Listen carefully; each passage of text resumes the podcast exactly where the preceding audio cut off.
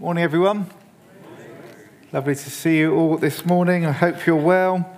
As Tom said, my name's Si, and it is, yeah, our Vision Sunday this morning. We try to do this uh, once a year just to sort of uh, get a, give a sense of where we feel God is calling us as a church, as a group of people here over the next year, knowing that, as it says in the book of Proverbs, in Proverbs 29, that where there is no vision, the people perish. And so we're going to just uh, help try and uh, um, just give a bit of vision as to what we feel God is calling us as a church to be doing in uh, this season, who is calling us to be in this season. Now, I want to transport you.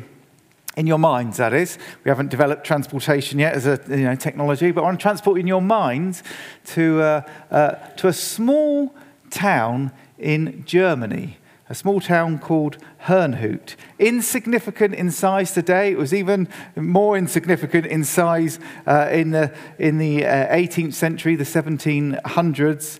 Uh, but in 1727, there were only about 220 people there. And yet, with those 220 people, God used them to kickstart a hundred year prayer meeting it went on 24 hours for 100 years. He also, through that group of people, enabled to send missionaries to the unreached people, marginalized people all over the world.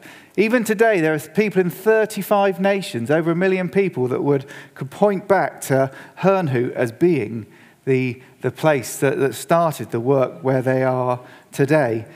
In our nation, the Methodists, the Salvation Army, Pentecostals, and Charismatics, all, all those movements actually were influenced to some degree, arguably, by this movement, this Moravian movement as it became uh, known. They were focused as a people, locally and globally. They had captured something of God's great commission in their heart. You know, God did a mighty work through that place, that insignificant place. And if you want to know more about it, you can speak to Tom. Actually, he lived there as a child for, uh, uh, uh, for several uh, years, and he's still got connections with the church over there now as well. In the Bible, Nathaniel said to Philip, Can anything good come from Nazareth? When Jesus had said to him, uh, when Philip had said to him, Come and see Jesus of Nazareth. Philip's response was, Come and see. Because he knew that Nathanael only needed to meet Jesus, and the rest would be history. More than that, in fact, Nathanael would go on to make history as one of the 12 disciples of Jesus Christ. Small group of believers in Herrnhut, they encountered Jesus. They aligned themselves with what God was doing, and God used them to change the world. My friends, we here in East Sussex, where it's commonly said, Can anything good come out of Hailsham? a small, insignificant town of not good reputation, just like Nazareth. Yet I want you to believe that God can do a great work through us that impacts the world. More than that, in fact. I want you to dare to believe, and I believe God is wanting to raise faith amongst us, to believe that God wants to do a great work in us that impacts the world. Hallelujah. Amen. And not because of any greatness within us in this, in this room, no, precisely actually the opposite. Just so, like with Gideon or with the shepherd boy David, God can get the credit. God can get glorified. God is glorified, and His grace is magnified precisely through our weakness. So, my friends, I want you to rise above any self doubts that may be there about yourself. Refuse to give in to skepticism, which is often just lack of faith masquerading as wisdom, isn't it? Don't give in to that. Don't let yours or other people's weaknesses limit your expectations of what the Almighty wants to do amongst us. God has all power, He has all wisdom to make exactly what He wants to happen happen. So say to the person next to you, God is wanting to impact the world through you.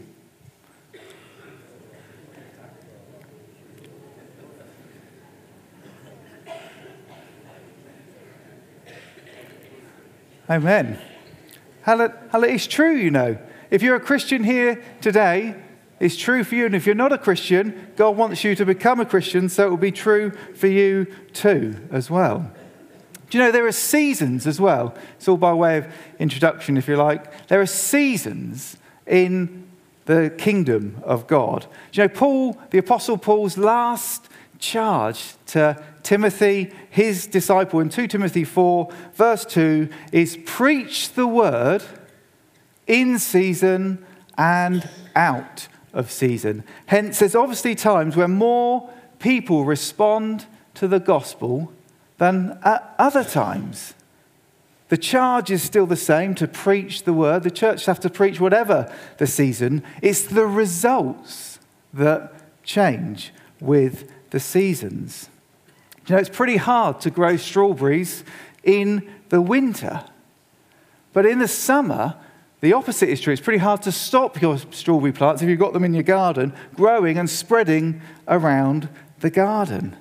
My friends, Britain and most of uh, Europe, which we're, uh, uh, which we're in, has been, if you like, in a season of being out of season in terms of what God is doing. Yet there is a growing prophetic voice around the nations, and actually, we ourselves had a fair share of words as well about God wanting to make us increasingly fruitful, that there is a change in the season of what God is doing amongst us. Hallelujah.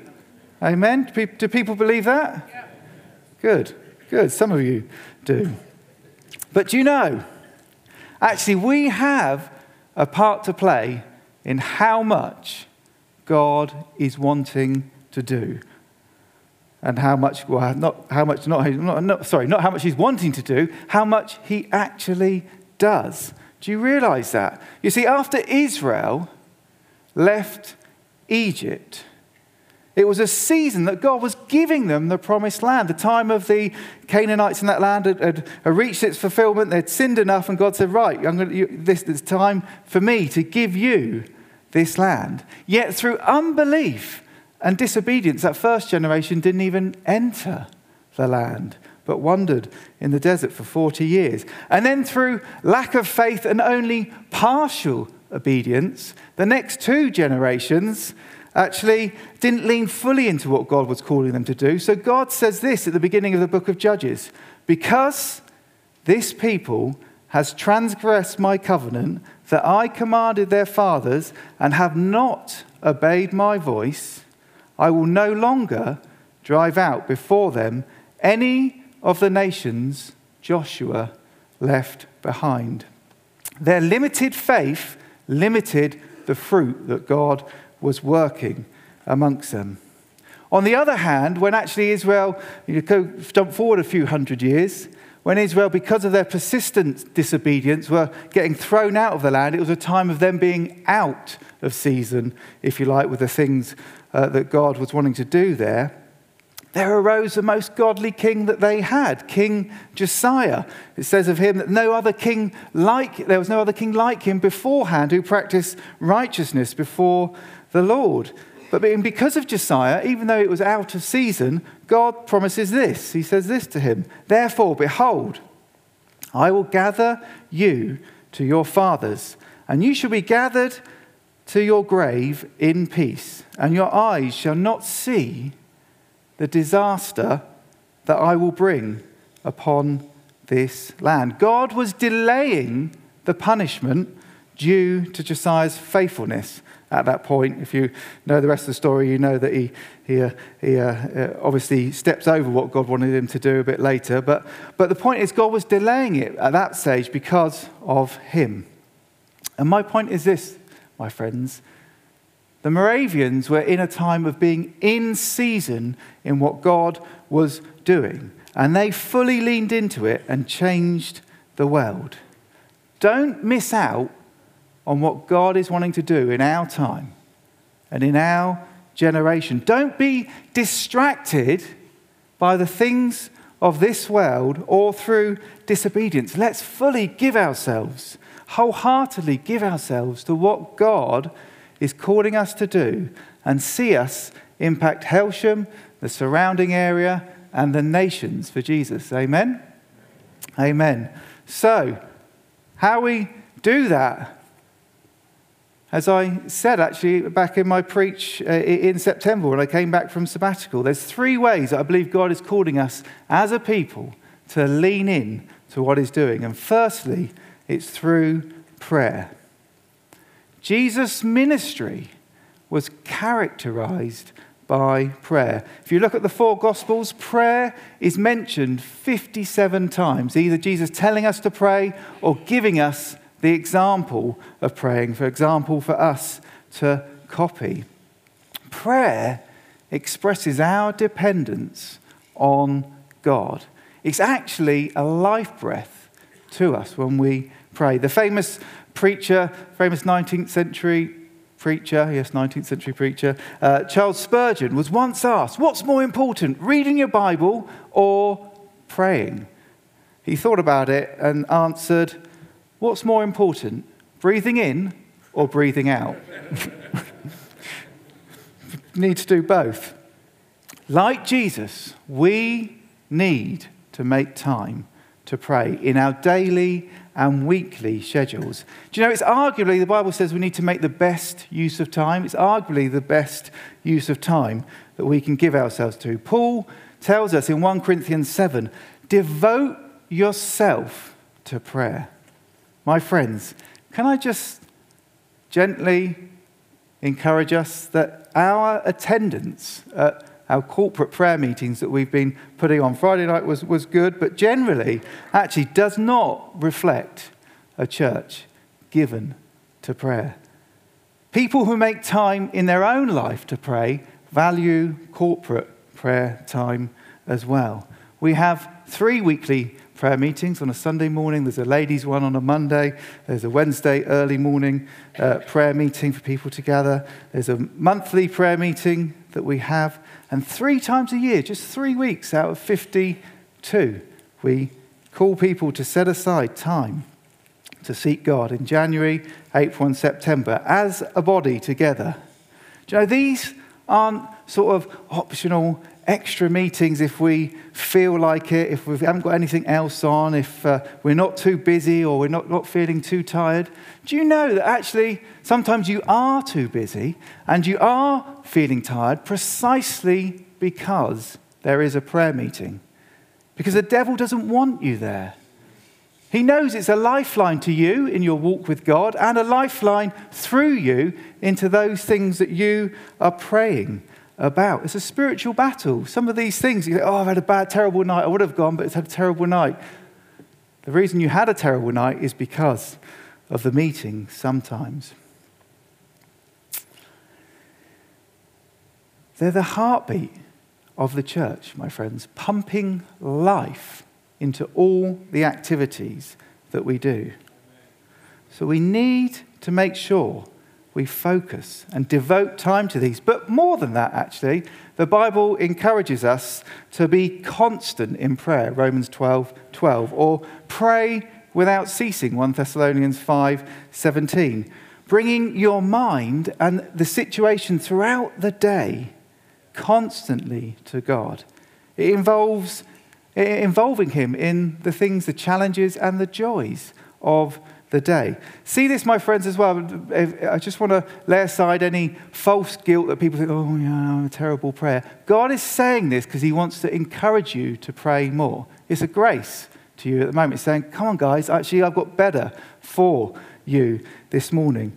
When you, when you learn to drive, most of us can probably remember learning to drive. Some of you have got that joy to come. You, uh, you know, you're constantly thinking out, oh, gears, oh, uh, you know, mirror, signal, maneuver, uh, uh, the, uh, the, the um, uh, speeding up, the brakes, all that sort of thing. It's, it, it's, you're having to think about all these things, but within a very short space of time, all of that becomes second nature and you just concentrate on the journey. The same is true with praying, my friends, particularly praying without ceasing.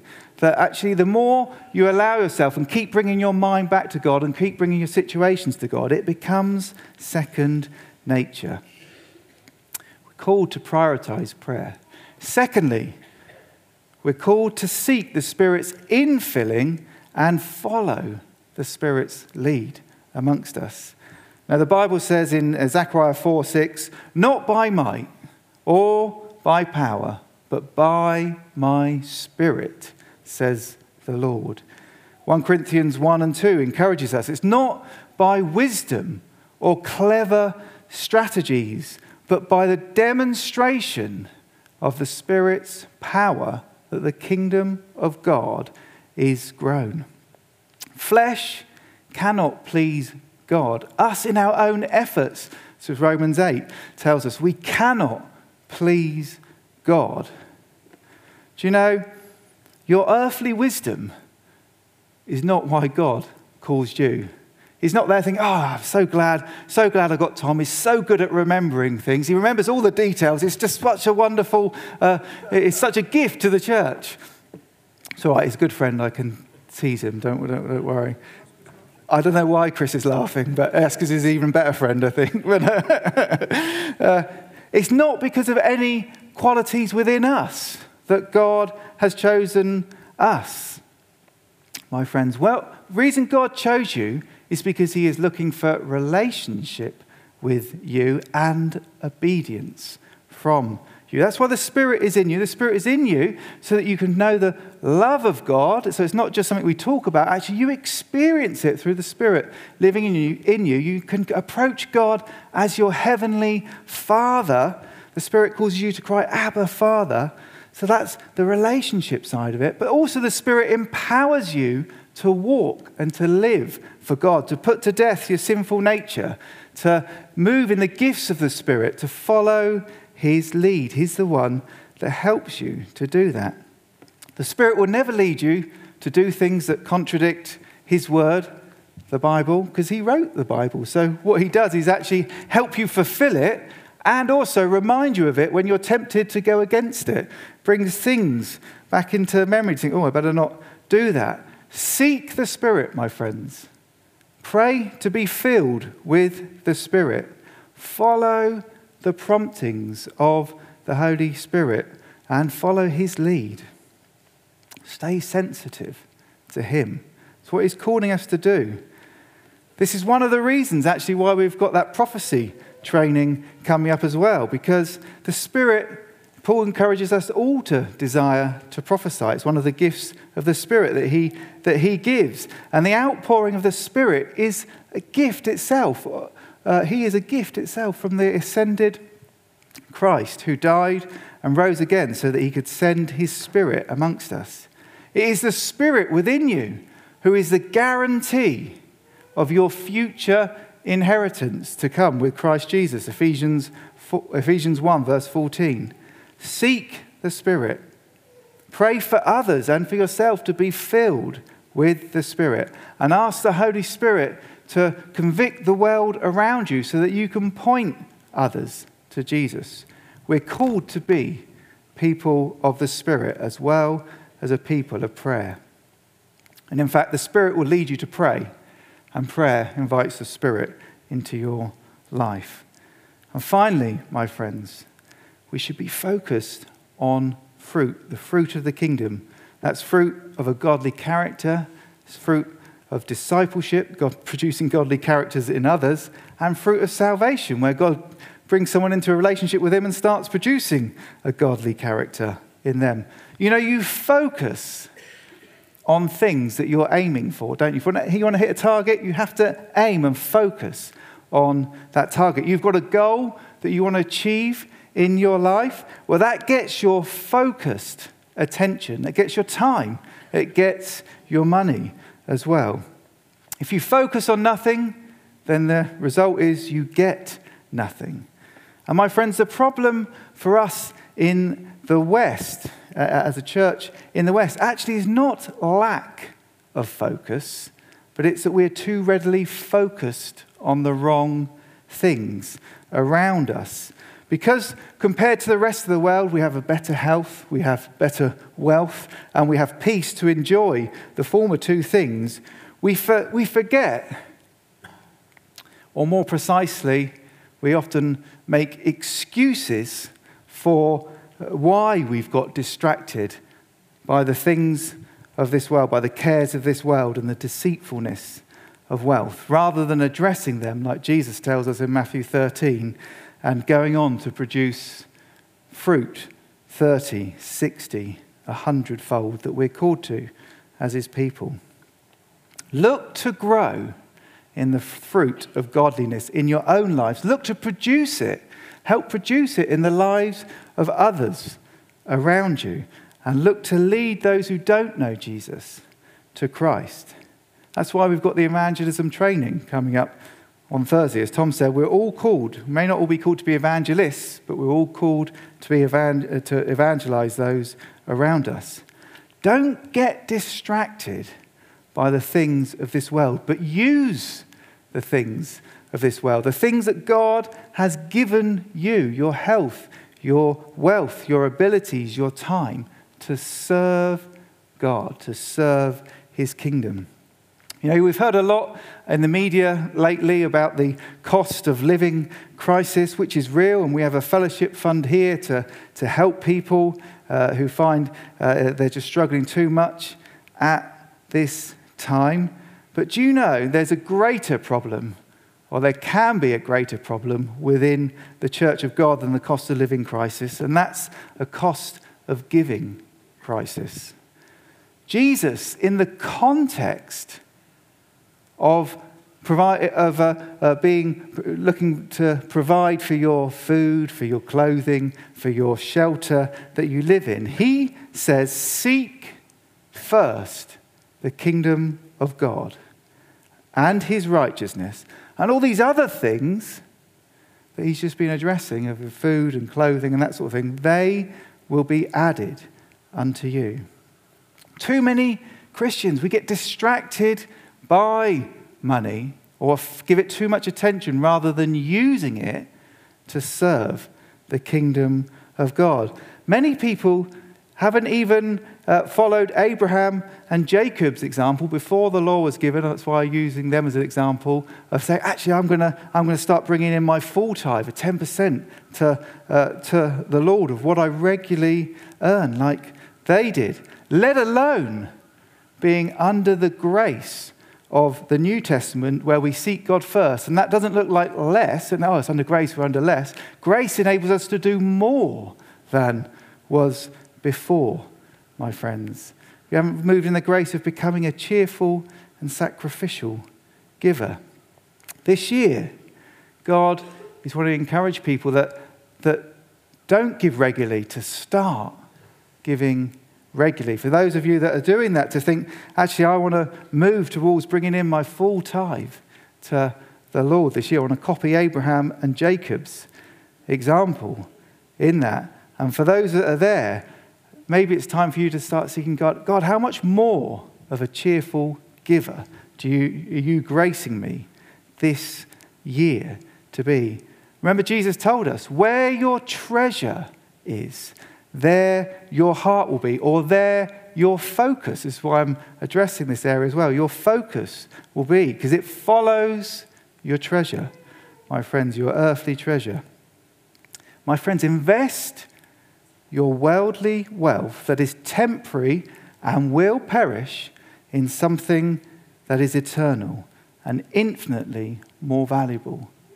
That is extending the kingdom of God here locally and around the world. Help us to do that as a church as well. We've got some uh, gift days coming up as well this year. It's one of the things we tell you our, on our Vision Sundays, just so you're prepared so you, in your own time, without pressure or you know, feeling uh, any obligation, but through your own time to seek God, uh, that you can pray about what God wants you to give towards this. But, um, they're just coming up after Easter, in the end of April and beginning of May, and they're for the future ministry of the church, including completing the work up above this section up here, which includes an air handling unit, which the law says we, we have to have, and some more auxiliary rooms, which we desperately uh, need as well. Obviously, we raised funds for this last year, and so we've still got um, about 45,000 towards the work up there, which will cost around about 200,000 ish, but you know, who, uh, uh, the you know, prices are going up.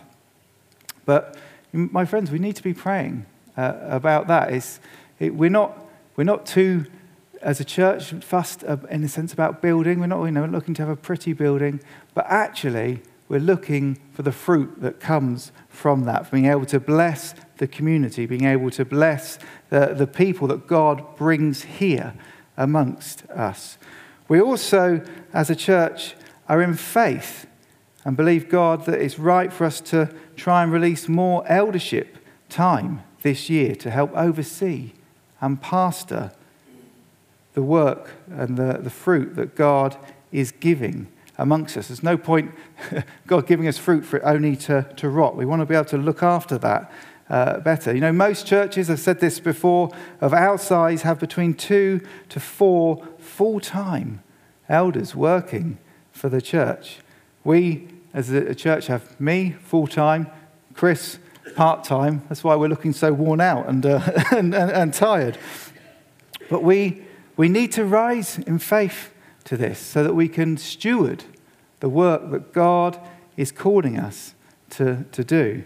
That's part of the challenge of us growing and, and bringing in and helping the fruit that God is wanting to do amongst us. So, my friends, God wants to do a mighty work amongst us and through us that will not just impact our local community, but He does want to impact the world through us as well. And we're already having uh, impact in parts of the world. So, Christchurch, in order for us to fulfill our mission of sharing the love of Jesus in Hailsham and beyond by the power of the Holy Spirit to the glory of God the Father, we need to be a people prioritizing prayer, seeking and following the Spirit, whilst giving our all to producing and gathering the fruit of God's kingdom. Amen. Amen. Can I invite you to stand? Can I invite the worship team back up as well? And if you feel comfortable, just put your hands in front of you to, to receive from God. God knows your heart. God knows what you're thinking. God has great things He wants to do through your life. He wants to impact the world through you. He truly does. It's a reason why we're still here. It's a reason why Christ hasn't returned. He, he wants to work through his church to bring the gospel to the nations and to represent Christ to the people around us. And he hasn't left us as orphans to do it. He hasn't said, go and do it, and I'm going to sit up here and have a nice time and uh, wait for you to do it. Actually, he has sent his presence, his Holy Spirit, amongst us to help us, to be with us, to never leave us or forsake us. And He wants to fill you afresh today. And so, can I just encourage you just to be surrendering yourself to God afresh this morning, to be surrendering your heart to Him, saying, God, I'm in. God, I want to surrender all that I am to you. I want to give my life completely to following all that you call me to do. Just be praying that in your own heart. As I say, God knows. God knows what you're what you're praying. God knows what you're thinking. And I just encourage you to pray a, a fresh prayer of surrender to Him. If you don't know Jesus, please come and speak to me afterwards. I'd love to lead you in a prayer of surrender to, to Jesus for the first time. But I'm just going to pray for us all generally now. Father God, thank you that you love us. Thank you that you haven't left us as orphans, Lord God. You have sent your Spirit amongst us. And Holy Spirit, I pray, would you pour, would you come and meet with each person right now, Holy Spirit? Come and touch each person. Thank you that you love them. Thank you, you know everything about them. You know their worries, their fears, their future, their dreams, everything, Lord God.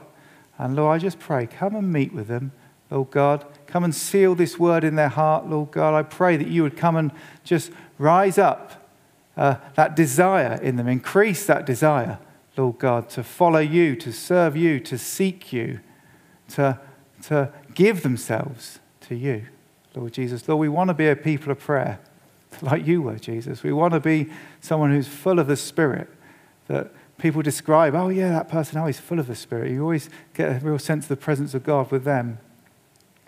Lord, we want to be people that are focused on the things that you're focused on, not distracted by the temporary things of this world. Lord, come and do this in our hearts, I pray. Lord, you're the only one who can. You're the one who won us with your love. And Lord, I pray that you will cause us to surrender afresh to you this morning. Lord, we give you our hearts. We give you our lives, Lord. Have your way amongst us, I pray. In Jesus' mighty name. Amen.